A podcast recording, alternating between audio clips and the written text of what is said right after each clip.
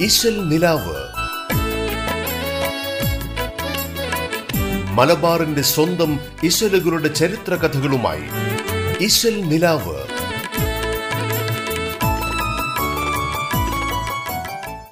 Radio കേരളയുടെ എല്ലാ പ്രിയപ്പെട്ട ശ്രോതാക്കളെയും മാപ്പിള പാട്ടുകൾ നിറഞ്ഞ് ഇന്നത്തെ ഇശൽ നിലാവിലേക്ക് സ്നേഹത്തോടെ സ്വാഗതം ചെയ്യുന്നു. മാപ്പിള പാട്ടുകൾക്ക് പിന്നിലെ കഥയും ചരിത്രവും പങ്കുവെക്കാനായി ഇശൽ നിലാവിൽ നിങ്ങൾക്കൊപ്പമുള്ളത് ഞാൻ ആൻഡ്രിയ.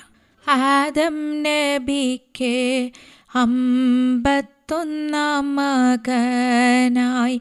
അബ്ദുള്ള എന്നോർക്ക് ആമീന പെറ്റോവർ. മാതങ്ങൾ ഒൻപതിൽ ഒമ്പതു ഭേദികൾ മാതറാമിനാർക്ക് നാമം തിരഞ്ഞോവർ. കാതല്ലുടയോനിൽ സാജിതായി വീണോവർ കൺമിഴി രണ്ടിൽ സോറുമ നിറന്തോവർ. തൂതർ പത്തനാനുകം മോറിപ്പേട്ടോവർ തങ്കമൈ താണങ്ങൾ രണ്ടടി ചെയ്തോവർ. അഴകേറും ഊറുനിസാകൾ മലക്കുകൾ എല്ലാം അജബ് അജബ് എത്തിരാമിന കണ്ടോവർ. വഴക്കിട്ട ജിന്നും ഇഫരിത്തും ബകാബകാക്കേൺ മുറയിട്ട് പാഞ്ഞോവർ. പ്രവാചകൻ മുഹമ്മദിന്റെ ജനനത്തെക്കുറിച്ച് വർണിച്ചിരിക്കുന്ന മഹമൂദ് മാലയിലെ വരികളാണ് ഇപ്പോൾ പാടിയത്. സ്നേഹത്തിന്റെയും സാഹോദര്യത്തിന്റെയും ദൂതനായി കടന്നു വന്ന പ്രവാചകൻ മുഹമ്മദിന്റെ പിറവി ദിനമാണ് ഇന്ന്. പുലരുമ്പോഴും വൈകിട്ടും ആരോടും വിദ്വേഷമില്ലാതിരിക്കുക അതാണ് തന്റെ മാർഗമെന്നും തന്നെ സ്നേഹിക്കുന്നവർ തന്റെ മാർഗത്തെ ജീവിപ്പിക്കുകയാണ് ചെയ്യേണ്ടതെന്നും പ്രവാചകൻ തന്റെ അനുയായികളെ പഠിപ്പിച്ചിട്ടുണ്ട്. അതുകൊണ്ടാണ് ഒരാൾ മതം എന്നാൽ എന്താണ് എന്ന് ചോദിച്ചപ്പോൾ സ്വഭാവമഹിമയാണ് ഏറ്റവും നല്ല മതമെന്നും ഏറ്റവും ഉത്തമനായ വ്യക്തി ആരാണെന്ന് ചോദിച്ചപ്പോൾ വാക്കുകൊണ്ടോ പ്രവൃത്തി കൊണ്ടോ മറ്റൊരാളെ ദ്രോഹിക്കാത്തവനാണ് ഏറ്റവും ഉത്തമനായ വ്യക്തിയെന്നും നബി ഉത്തരം നൽകിയത്. ഒരിക്കൽ മദീനയുടെ തെരുവിലൂടെ ഒരു യഹൂദ സഹോദരന്റെ മൃതദേഹവും വഹിച്ചുകൊണ്ടുള്ള വിലാപയാത്ര കടന്നുപോയി. അപ്പോൾ അവിടെയുണ്ടായിരുന്ന നബി ആ മൃതദേഹത്തോടുള്ള ആദരസൂചകമായി എഴുന്നേറ്റ് നിന്ന് ആ പരേതന്റെ ആത്മാവിന് വേണ്ടി പ്രാർത്ഥിച്ചു. ഇത് കണ്ടപ്പോൾ അവിടെ നിന്ന് നബിയുടെ ഒരു അനുയായി അതൊരു ജൂതനല്ലേ? എന്ന് അവിടത്തോട് ചോദിച്ചു. അപ്പോൾ നബി അതിന് ഉത്തരമായി പറഞ്ഞത് അതൊരു മനുഷ്യനല്ലേ? എന്നായിരുന്നു. അതാണ് ശത്രുവിനെ പോലും സ്നേഹിച്ച് ആദരിച്ച് പ്രവാചകന്റെ മഹത്വം. ഇനി ഇസ്ലാമിക ചരിത്രം പരിശോധിച്ചാൽ പ്രവാചകന്റെയോ അനുയായികളുടെയോ ജീവിതകാലത്ത് ജന്മദിന ആഘോഷങ്ങൾ നടന്നിരുന്നില്ല എന്ന് മനസ്സിലാക്കാം. പിന്നീട് നബിയുടെ വിയോഗത്തിനു ശേഷം ചില അനുയായികൾ അദ്ദേഹത്തിന്റെ ജന്മദിവസം സ്വലാത്ത് ചൊല്ലുകയും ചരിത്ര വിവരണം നടത്തുകയും ചെയ്തിരുന്നുവെന്ന് പറയപ്പെടുന്നുണ്ട്. വീടുകൾ സന്ദർശിക്കുക ഖബറുകൾ സന്ദർശിക്കുക പ്രകീർത്തനം നടത്തുക ദാനം ചെയ്യുക ഭക്ഷണം നൽകുക എന്നിങ്ങനെയൊക്കെ നടന്നിരുന്നതായിട്ടും ചില ഹദീസുകളിലുണ്ട്. ഇതൊക്കെ ചില വ്യക്തികളിലും ചില വീടുകളിലും മാത്രം ഒതുങ്ങി നിന്ന ആചാരങ്ങളായിരുന്നു. എന്നാൽ കേവലം അങ്ങനെ വ്യക്തികളിൽ ഒതുങ്ങി നിന്നിരുന്ന ഇത്തരം പ്രവർത്തികളെ സംഘടിതമായ ഒരു രീതിയിലേക്ക് രൂപമാറ്റം ചെയ്തത് സൂഫികളാണ്. ഒരു സ്വർണമല എനിക്കുണ്ടായിരുന്നുവെങ്കിൽ അത് മുഴുവനും നബിയുടെ അവദാനങ്ങൾ വാഴ്ത്താൻ താൻ ഉപയോഗിക്കുമായിരുന്നുവെന്ന് സൂഫി ഗുരു ഹസൻ ബസ്വരിയുടെ വാക്കുകൾ അക്കാലത്തെ അധികാരികളെ ഒരുപക്ഷെ പ്രചോദിപ്പിച്ചിരിക്കാം. അങ്ങനെ ഖാൻഖാഹുകൾ എന്നറിയപ്പെടുന്ന സൂഫി ആശ്രമങ്ങളിലാണ് സംഘടിതമായ രീതിയിൽ മീലാദ് അനുസ്മരണങ്ങൾ നടന്നിരുന്നത്. എന്നാൽ സൂഫികൾക്ക് ശേഷം നൂറുദ്ദീൻ മഹമ്മൂദ് സൻകി എന്ന ഭരണത്തലവന്റെ സഹായത്തോടെ ഷെയ്ഖ് ഉമർ മുല്ല എന്ന ആത്മീയാചാര്യൻ വളരെ വലിയ രീതിയിൽ തന്നെ മീലാദ് ആഘോഷങ്ങളും നടത്തിയിരുന്നു. നൂറുദ്ദീൻ മഹമ്മൂദ് സൻകിക്ക് ശേഷം അധികാരത്തിൽ വന്ന സലാഹുദ്ദീൻ അയ്യൂബിയും കാൻഹാഗുകൾ കേന്ദ്രീകരിച്ച് വളരെ വിപുലമായ രീതിയിൽ തന്നെ മിലാദ് ആഘോഷങ്ങളും മൗലീദ് സദസ്സുകളും സംഘടിപ്പിച്ചിരുന്നു.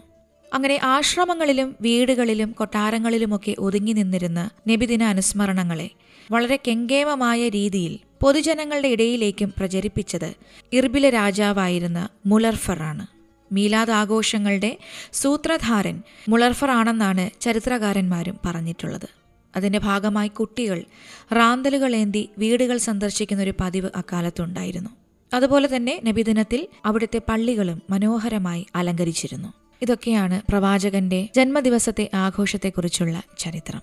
ഇനി മുത്തുനബിയെക്കുറിച്ചുള്ള മനോഹരമായ ഒരു ഖവാലി ഗാനം കേൾക്കാം. സിയാ ഉൽ ഹക്കാണ് ആലപിച്ചിരിക്കുന്നത്. शाह मदीना प्यारे नबी। शाह है मदीना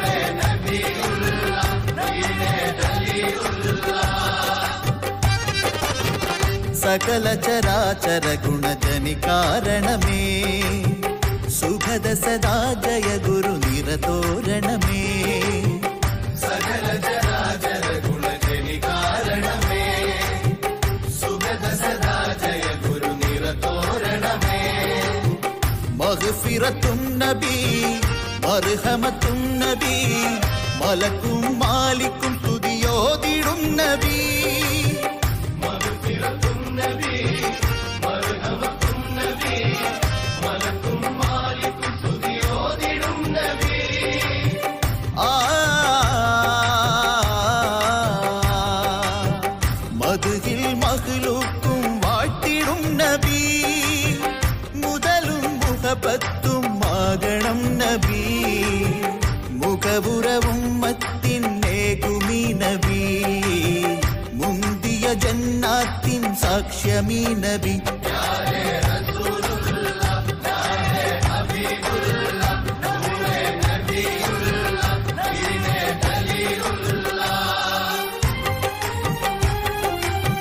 ഖവാലി ഗാനത്തിന്റെ രചനയും സംഗീത സംവിധാനവും നിർവഹിച്ചിരിക്കുന്നത് ഷാഫി കൊല്ലം. സ്വരം നിറം വരമായി സകലം. കുലം നീളം ജലം ബലം വരവായി അഖിലം.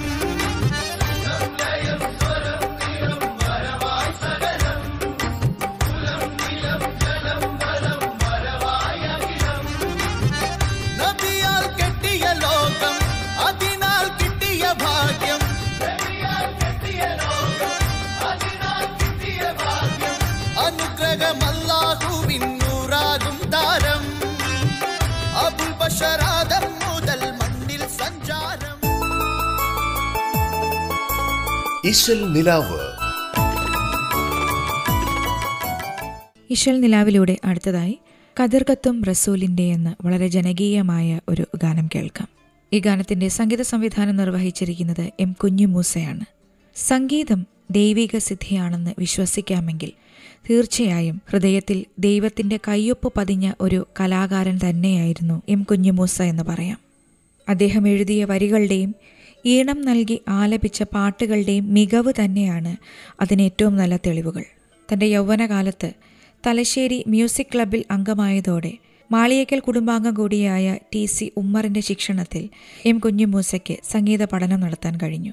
പിന്നീട് പ്രസിദ്ധ ഗാനരചയിതാവായ ഒ വി അബ്ദുള്ളയുടെ ഗാനങ്ങൾ പലതും സ്വയം ഈണമിട്ട് പാടാനുള്ള അവസരവും കുഞ്ഞുമൂസയ്ക്ക് ലഭിച്ചു. അങ്ങനെ ആയിരത്തി തൊള്ളായിരത്തി അൻപത്തി ഏഴിൽ കുഞ്ഞിമൂസ കൂടി മുൻകൈയെടുത്തുകൊണ്ടാണ് തലശ്ശേരിയിൽ ജനത സംഗീത സഭ എന്നൊരു സംഗീത ക്ലബ്ബ് രൂപീകരിക്കുന്നത്. പിൽക്കാലത്ത് മലയാള സിനിമയിൽ സംഗീത സംവിധായകനായി വെന്നിക്കൊടി പാറിച്ച എ ടി ഉമ്മർ ഈ ക്ലബിന്റെ ആദ്യകാല അംഗങ്ങളിൽ ഒരാളായിരുന്നു അവരോടൊപ്പമുള്ള സഹവാസവും അവരുടെ ശിക്ഷണവും കുഞ്ഞിമൂസ എന്ന പാട്ടെഴുത്തുകാരനെയും ഗായകനെയും സംഗീത സംവിധായകനെയും ആഴത്തിൽ തന്നെ സ്വാധീനിച്ചു. ഈ വ്യക്തികളുടെ എല്ലാം പ്രേരണയും പ്രോത്സാഹനവും കൊണ്ടുമാണ് താനൊരു സംഗീതജ്ഞനായതെന്ന് പലപ്പോഴും അദ്ദേഹം വളരെ എളിമയോടെ തന്നെ പറഞ്ഞിട്ടുമുണ്ട്. കതിർകത്തും റസൂലിന്റെ എന്ന ഗാനം വർഷങ്ങളോളം സ്ഥിരമായി കോഴിക്കോട് ആകാശവാണി നിലയം പ്രക്ഷേപണം ചെയ്തിരുന്നു. എന്നാൽ അത് പിന്നീട് കാസറ്റിലേക്ക് റെക്കോർഡ് ചെയ്തപ്പോൾ മറ്റൊരു സംഗീത സംവിധായകന്റെ പേരിലാണ് അറിയപ്പെട്ടതെന്ന് മാത്രം. എന്നാൽ എം കുഞ്ഞുമൂസ രചന നിർവഹിച്ച് ഈണമിട്ട് ഈ പാട്ട് ഒരുപാട് ഗായകർ വീണ്ടും വീണ്ടും പാടി റെക്കോർഡ് ചെയ്യുകയുണ്ടായി. ഏറ്റവും ഒടുവിൽ സ്വന്തം ബാപ്പയുടെ രചന കൊണ്ടും ഈണം കൊണ്ടും മികവ് പുലർത്തുന്ന ഈ പാട്ട് മകനായ താജുദ്ദീൻ വടകരയും ആലപിച്ചു. ആ പാട്ടാണ് ഇശൽ നിലാവിൽ ഇനിയെത്തുന്നത് കതിർഗത്തും റസൂലിന്റെ കരൽ കൊണ്ട് കാണി കാണാൻ വിധി കൂട്ടല്ല വിധി കൂട്ടല്ല കതിർഗത്തും റസൂലിന്റെ തിരുറൗല ഷരീഫന്റെ കരൽ കൊണ്ട് കാണി കാണാൻ വിധി കൂട്ടല്ല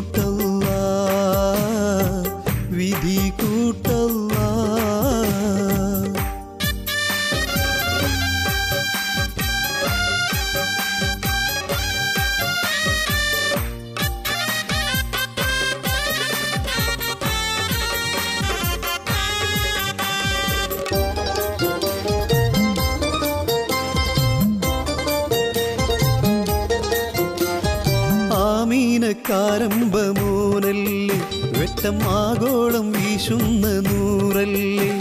സത്യത്തിൻ സൗന്ദര്യ പൂവല്ലേ? എന്റെ നിത്യാനന്ദത്തിൻ പൊരുളല്ലേ? ആമീനക്കാരംഭമോനല്ലേ വെട്ടം ആഗോളം വീശുന്ന നൂറല്ലേ? സത്യത്തിൻ സൗന്ദര്യ പൂവല്ലേ? എന്റെ നിത്യാനന്ദത്തിൻ പൊരുളല്ലേ? മാനവ സംസ്കാര സംശുദ്ധ സിദ്ധാന്തം ലോകത്തിനേകിയ കതിർഗത്തും റസൂലിന്റെ തിരുറൗലാശരീഫന്റെ കരൽ കൊണ്ട് കാണി കാണാൻ വിധി കൂട്ടല്ല വിധി കൂട്ടല്ല. ഇശൽ നിലാവിൽ ഇനിയൊരു ചെറിയ ഇടവേള. ഇശൽ നിലാവ് മലബാറിന്റെ സ്വന്തം ഇശലുകളുടെ ചരിത്ര കഥകളുമായി ഇശൽ നിലാവ്.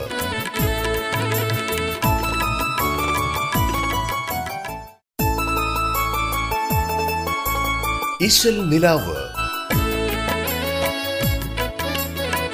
മലബാറിന്റെ സ്വന്തം ഇശലുകളുടെ ചരിത്ര കഥകളുമായി ഇശൽ നിലാവ്.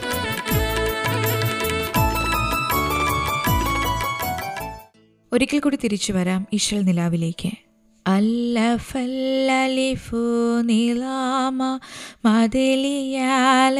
മതിലിയാലിയാൽ ഔവല സുദൂരി ബിസ്മില്ലാഹി മദ് അൽ താലിഖാൽ الصلاة والسلام عليك يا رسول الله الصلاة والسلام عليك يا ربيب الله أحمد الله مسلي ين مسلما على المدل العالي المسحابي الليالي قال അസ്വലാത്തു അസ്സലാമു അലൈക്ക യാ റസൂലല്ലാ അസ്സലാത്തു അസ്സലാമു അലൈക്ക യാ റബീബല്ലാ ലോക പ്രശസ്തമായ പ്രവാചക പ്രകീർത്തന കാവ്യം അല്ലഫൽ അലിഫിലെ ആദ്യ ഭാഗമാണിപ്പോൾ പാടിയത്. തമിഴ്നാട്ടിലെ തിരുനെൽവേലി താമ്രപർണി നദീതീരത്തുള്ള ചരിത്രപ്രസിദ്ധമായ കായൽ പട്ടണത്ത് ഹിജറ ആയിരത്തി ഒരുന്നൂറ്റി അൻപത്തി മൂന്നിൽ ജനിച്ച ഉമർ വലിയുല്ലാഹിന്റെ രചനയാണിത്. മദീനയിൽ നിന്നും നാട്ടിലേക്കുള്ള മടക്കയാത്രയിലാണ് ഈ കാവ്യം അദ്ദേഹം എഴുതിയത്. വിരഹദുഃഖത്തിന്റെ ഒരു കാവ്യാവിഷ്കാരമായിട്ടാണ് ഈ പ്രകീർത്തന കാവ്യത്തെ കണക്കാക്കുന്നത്.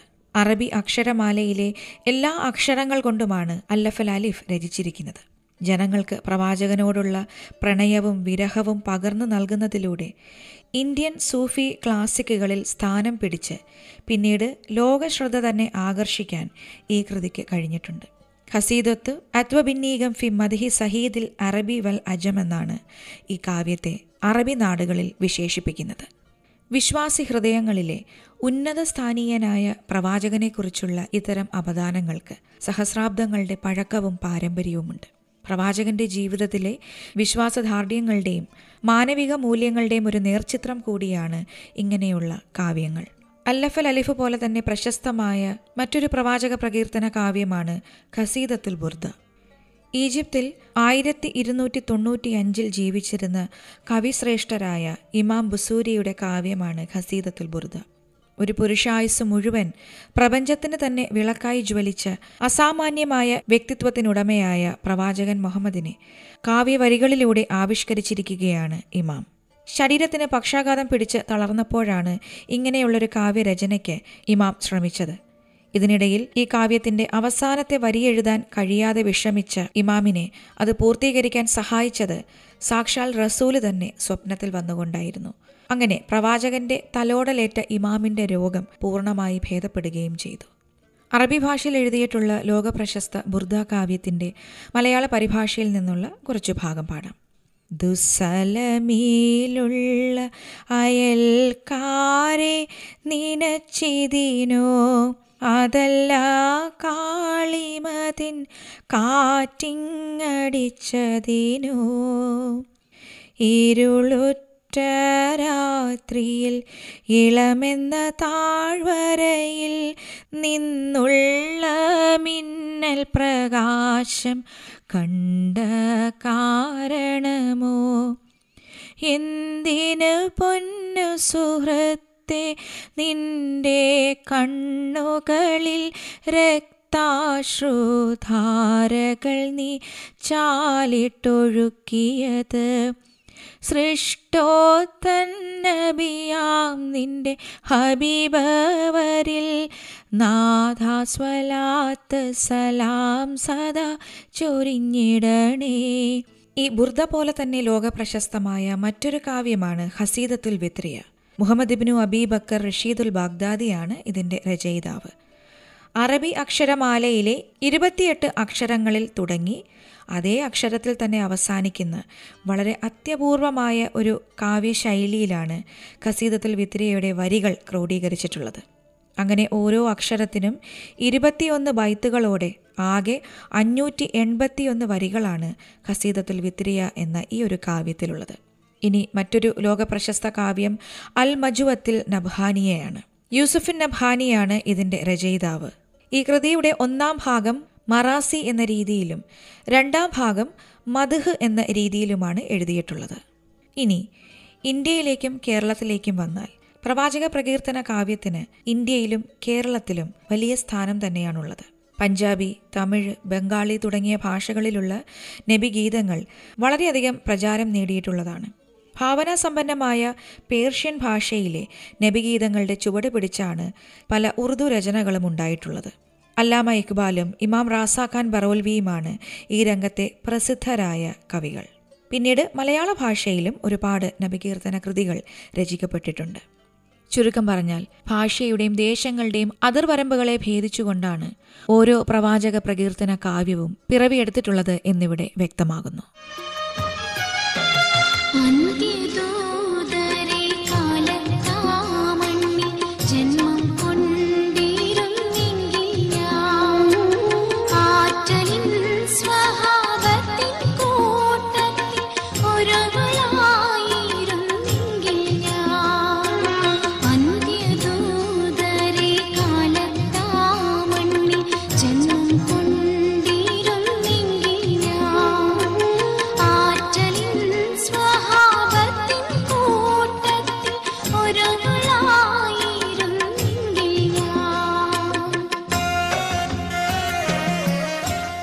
ഒരു ഗാനത്തോടുകൂടി ഇന്നത്തെ ഈശ്വൽ നിലാവ് അവസാനിക്കുകയാണ്. ഇതുപോലെ സുന്ദരമായ മാപ്പിളപ്പാട്ട് ഇശലകളും അതിന്റെ പിന്നിലെ കഥയും ചരിത്രവുമായി ഇശൽ നിലാവിലൂടെ വീണ്ടും അടുത്ത ദിവസം വരാമെന്ന് പറഞ്ഞുകൊണ്ട് ഇന്ന് ഇവിടെ വാങ്ങുന്നു ഞാൻ ആൻഡ്രിയ.